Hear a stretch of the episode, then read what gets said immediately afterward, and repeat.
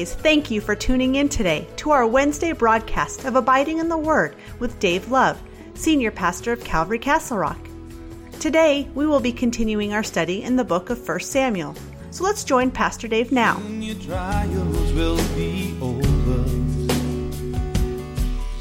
On Mount Sinai, God came to Israel on the third day to bring them new life with his covenant of Moses. This third day symbolizes a transition from the old to new.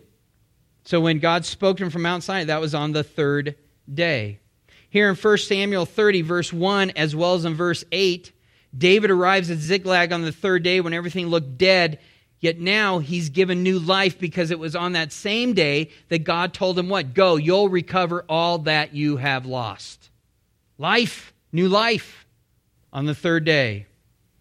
In 2 Samuel um, in, in 1 Samuel 30, verse 13, the Egyptian has been sick without food for three days. Then a new master comes, David, and this Egyptian, this Gentile, is given new life. And then what we're going to see here in 2 Samuel here in a moment, that David is going to be in Ziklag for three days when he gets word that Saul is dead. The old is now past with the death of Saul, and new life with David begins that third day analogy all through the word of god we see it time and time again. Speaks of newness of life going from the old to the new. And we see it all through the account here of 1 samuel. Going here to 1 samuel 31 verse 1 now the philistines fought against israel and the men of israel fled from before the philistines fell slain on mount gilboa Gilboa was the location of the Israeli army camp in 1 Samuel 28, verse 4. Um, this is the battle that uh, where Israel met with the Philistines there. Um, and the battle was so bad for Israel that they are in full retreat back to their own camp. Uh, and then in verse 2, it says, And the Philistines followed hard after Saul and his sons. The Philistines killed Jonathan, Abinadab, uh, Malchishua, Saul's sons. So, for some reason, we're going to see that there's another son that was not on the battlefield with him. Um, and we're going to see a little split for, for a moment of David's kingdom and Saul's kingdom. But that's not for a couple more chapters. So, it says, The battle became fierce against Saul. The archers hit him. He was severely wounded by the archers. Then Saul said to his armor bearer, Draw your sword, thrust me through with it, lest these uncircumcised men come and thrust me through and abuse me. But his armor bearer would not, for he was greatly afraid. Therefore Saul took a sword and fell on it. And when his armor bearer saw that Saul was dead, he also fell on his sword and died with him. So Saul, his three sons, his armor bearer, and all his men died together that same day. And when the men of Israel who were on the other side of the valley and those who were on the other side of the Jordan saw that the men of Israel had fled, that Saul and his sons were dead, they forsook the cities and fled, and the Philistines came and dwelt in them. The victory was so complete that they even abandoned their own cities, and the Philistines took ownership of it on that night.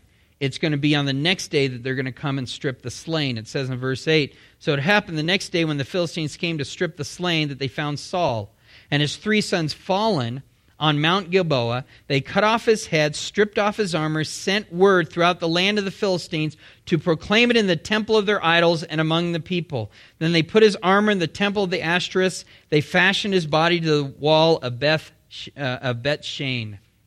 Now, I want to. We're going to go over to First Chronicles here in a moment, so you can read further account of what happens here.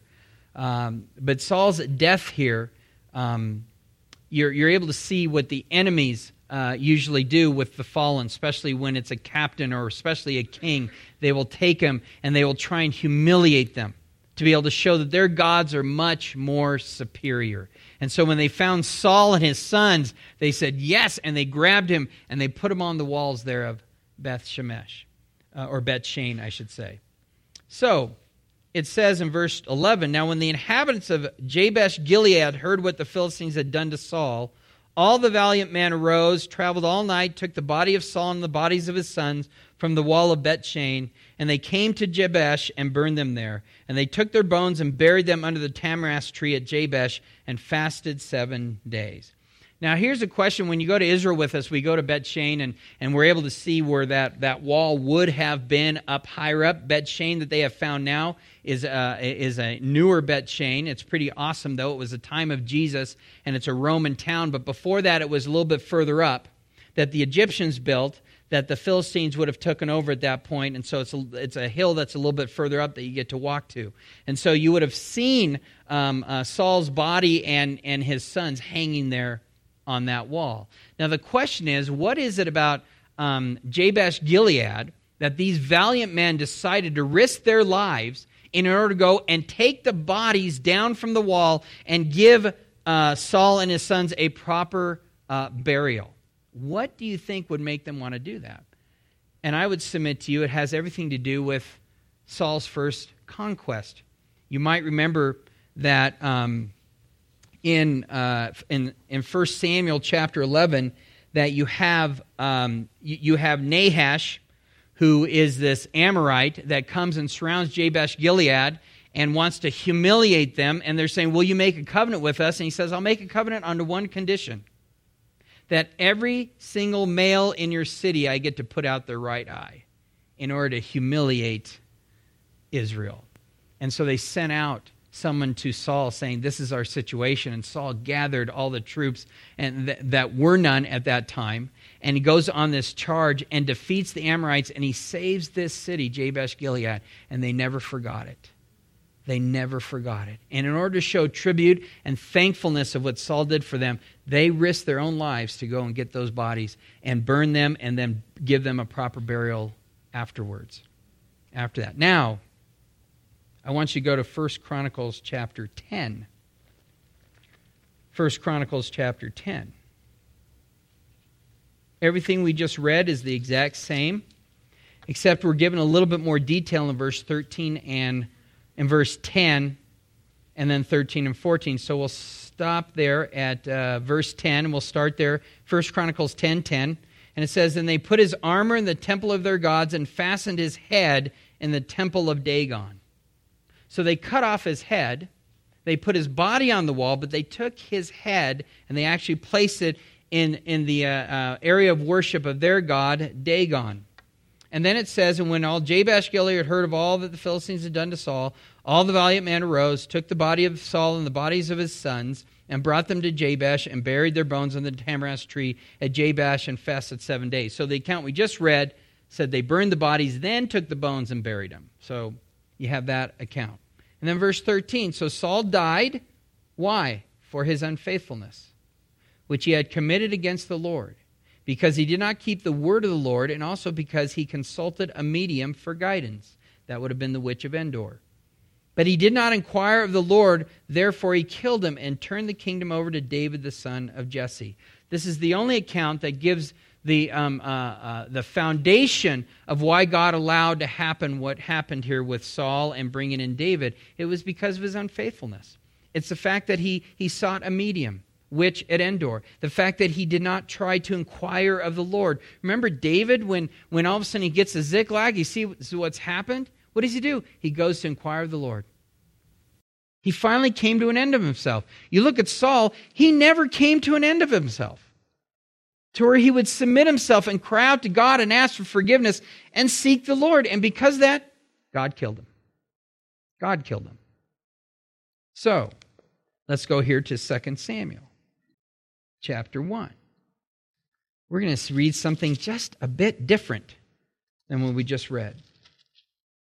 So, now it came to pass after the death of Saul, when David had returned from the slaughter of the Amalekites, and David had stayed two days in Ziklag. On the third day, again, highlight that. Just how many times that was said just in the last, you know, couple chapters.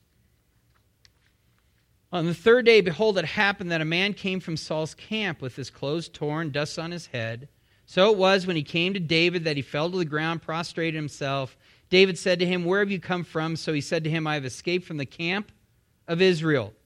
Then David said to him, How did the matter go? Please tell me. And he answered, The people have fled from the battle. Many of the people are fallen and dead. Saul and Jonathan, his son, are dead also.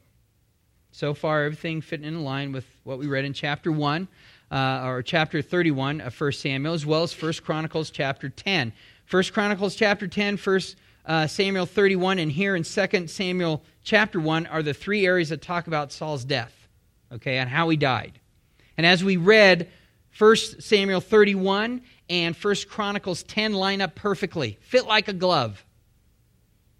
And so far, through verse 4, fits like a glove. But then in verse 5, it says, So David said to the young man who told him, How do you know that Saul and Jonathan, his son, are dead? And the young man who told him said, As I happened by chance to be on Mount Gilboa, there was Saul leaning on his spear, and indeed the chariots and the horsemen followed hard after him. Happened by chance? I will submit to you it wasn't by chance. I would submit to you he probably knows of the battle. He's hiding out. He's waiting for the battle to end to do what? To descend upon the spoils and begin to strip the bodies, look for treasure, things like that. Verse 7. Now, when he looked behind him, he saw me, called to me, and I answered, Here I am. And he said to me, Who are you? So I answered him, I am an Amalekite. And he said to me again, Please stand over me, kill me, for anguish has come upon me, but my life still remains in me. That's not the account that we get in the other two areas of Scripture that we've gone over in 1 Chronicles 10 and at the end of 1 Samuel 31. We don't, we don't get that account. But my life still remains in me. So I stood over him and killed him, because I was sure that he could not live after he had fallen. And I took the crown that was on his head and the bracelet that was on his arm, and I brought them here to my Lord. Now, what, what do you think this Amalekite is thinking as he presents this to David? I would submit to you, he's thinking David is going to be very pleased with this because now he's going to be king. But look what happens. Therefore, David took hold of his own clothes, tore them. So did all the men who were with him. They mourned, they wept, they fasted until evening for Saul and for Jonathan his son, for the people of the Lord, for the house of Israel, because they had fallen by the sword. And David said to the young man who told him, Where are you from? And he answered, I am the son of an alien, an Amalekite. So David said to him, How was it you were not afraid to put your hand forth to destroy the Lord's anointed? And David called one of his young men and said, Go near, execute him. And he struck him so that he died. So David said to him, Your blood is on your own head, for your own mouth has testified against you, saying, I have killed the Lord's anointed. So we have a couple of issues here. How do you reconcile chapter 1 of 2 Samuel with 1 Samuel 31 and 1 Chronicles 10? I believe that 1 Samuel 31, 1 Chronicles 10 give testimony of one another, okay, of its validity.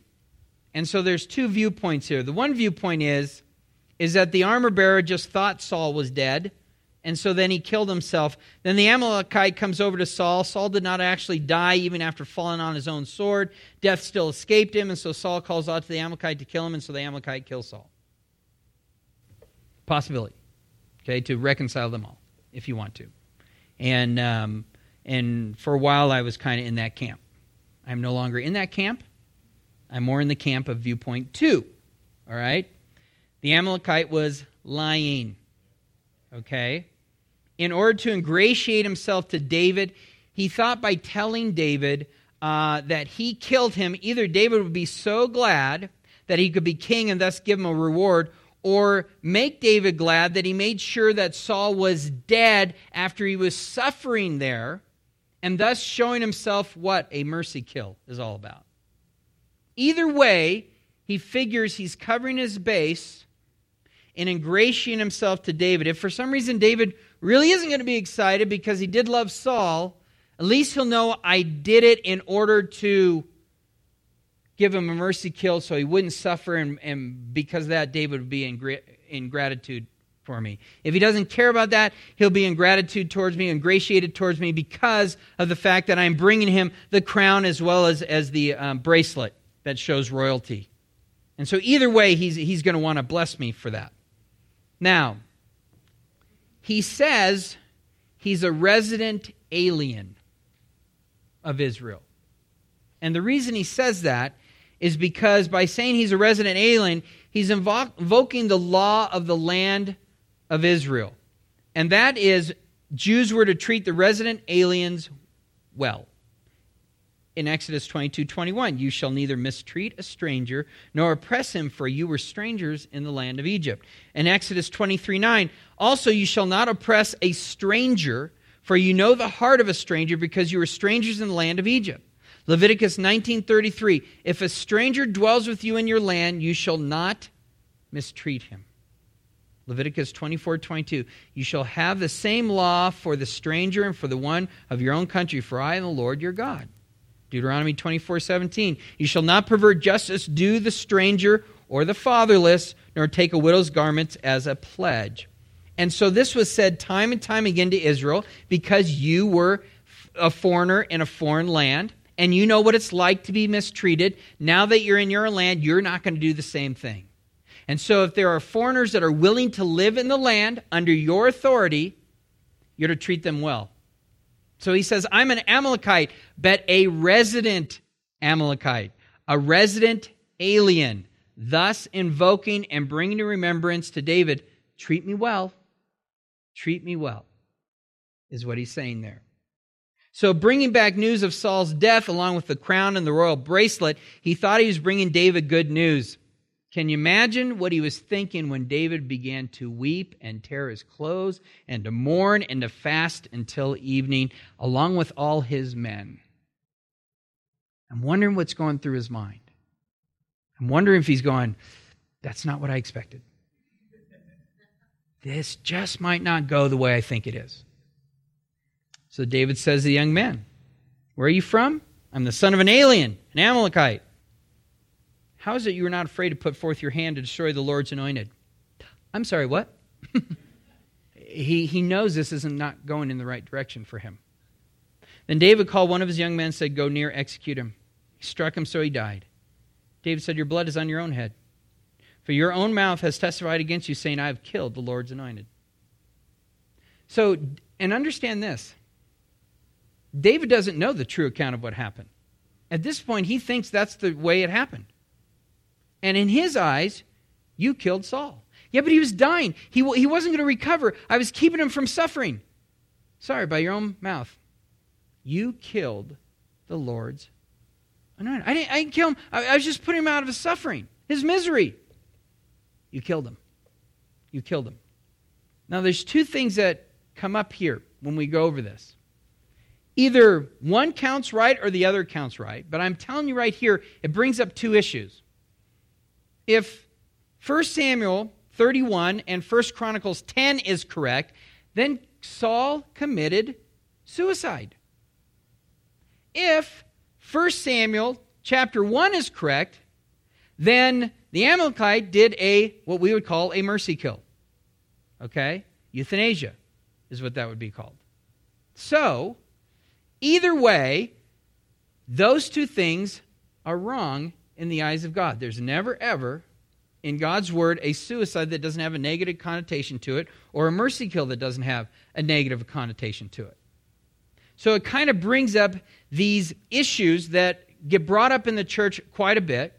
Um, being a police chaplain, it comes up. Uh, being just a minister comes up. Being a Christian, I know it probably comes up, as you have family members or possibly friends who have committed suicide, or have kids that have, or kids who have had parents that have, or possibly you have had that in your own family. And so you ask the question, and the question usually goes if you commit suicide, does that mean that you go to hell? And I'm here to tell you, no, that's not what that means at all. There's no scriptural basis for that at all. But we do need to understand something. I do believe that in this case, what the Bible tells about suicide, God is the giver of life, which means He is the only one that can take it away. He made it, He can take it away. We are to know the number of our days, and, and we're told of the number of our days, and so there's a specific time, then yes, it will be time for you to die. But guess what? You don't get to determine when that time is because if you do that, guess what you've done? You've murdered yourself. You've taken life that has not been given you to take. And here's the problem with suicide you actually think that your life is your life. And it's not. You were bought with a price by the blood of Jesus Christ, not by silver and gold. Much more precious, the blood of Jesus. You don't belong to yourself. You don't. And so, because that, you can't take your own life. And it's a sin when you do. However, sin has been taken out on the cross of Jesus Christ. If you're a believer in the Lord Jesus Christ and you commit suicide, then guess what? It's like any other sin, it was taken out on the cross and it was washed by the blood of Jesus Christ. Nowhere in God's Word, it's not the unpardonable sin. The unpardonable sin is knowing that the Holy Spirit is with everyone, convicting the world of sin, it says. What sin? Of not believing in Him. It's the ultimate testimony. It is the ultimate witness trying to point you to Jesus. And if you go your whole life and say no to that, what you have done is you blaspheme the Holy Spirit because you're telling the Holy Spirit he is a liar. And by the time you die, at that point, that is not forgivable. That is not forgivable. But I don't read anywhere else in God's Word that says there's not any other sin is, is uh, you know, is not forgivable. Yeah, but he, he committed suicide. What kind of. He didn't have a chance to ask forgiveness for that. Same with the person who's speeding down the road and gets into an accident and dies. Same with anyone else that has unconfessed sin in his life when they die and go meet the Lord. Does that mean they don't they're not a Christian because they had unconfessed sin in their life? Of course not. What does it say in Romans 8:31? It says this, makes it very clear. What then shall we say to these things? If God is for us, who can be against us? He who did not spare his own son, but delivered him up for us all, how shall he not with him also freely give us all things? Who shall bring a charge against God's elect? Oh, they committed suicide. I don't think he's in heaven. You're bringing a charge against God's elect, saying that they're not in heaven? Are you kidding me? It is God who justifies. Who is he who condemns? It is Christ who dies, and furthermore is also risen, who is even at the right hand of God, who also makes intercession for us. Who shall separate us from the love of Christ? Shall tribulation, distress, persecution, famine, nakedness, peril, sword, suicide? It can't separate you from the love of God. As it is written, For your sake we are killed all day long. We are counted as sheep for the slaughter. Yet in all things we are more than conquerors through him who loved us. For I'm persuaded, Paul says, that neither death, nor life, nor angels, nor principalities, nor powers, nor things present, nor things to come, nor height, nor depth, nor any other created thing shall be able to separate us from the love of God which is in Christ Jesus our Lord. That's an exhaustive list that encompasses everything. Yeah, but Dave, they, they committed suicide, yeah. And you know what happened? They lost the battle, but you know something else? They won the war when they received Jesus Christ as their Lord and Savior. Are you telling me, as a believer in Jesus Christ, you haven't lost a battle from time to time? I'm so thankful that I won the war, the big one. Because if I was to tally up all the, the battles and the victories, I, I'd say maybe 50 50. and that's, that's if I'm really doing good. Okay? I've lost many a battle, but I haven't lost the war. Nor will I ever, because I put my trust in the person of Jesus Christ. Neither death nor even life. Well, that's all we have time for today on this Wednesday edition of Abiding in the Word with Pastor Dave Love. Tune in tomorrow as we continue our study in 1 Samuel. If you live in the area of Castle Rock and are looking for a church to call home, be sure to come by and visit with us. We meet Saturdays at 5 p.m., and our Sunday service times are at 9 and 11 a.m. A combined junior and senior high class meets at 5 p.m. on Saturday evenings. On Sunday mornings, high school meets during the 9 a.m. service, and the junior high meets at the 11 a.m. service. Our young adults ministry, Arise, meets every Friday at 6:30 p.m. at Calvary Castle Rock childcare is offered for all of our weekend services. Calvary Castle Rock is located right off of I 25 and East Wolfensberger Road, directly behind Jack in the Box and the Shell gas station. For more information about us or this radio ministry, please visit our website at calvarycr.com. or download our free mobile app from the Apple App Store or Google Play. You can also call the church office at 303 663 2514. Thank you again for joining us today. Until our next time together, we want to encourage you to always be abiding in the Word of God.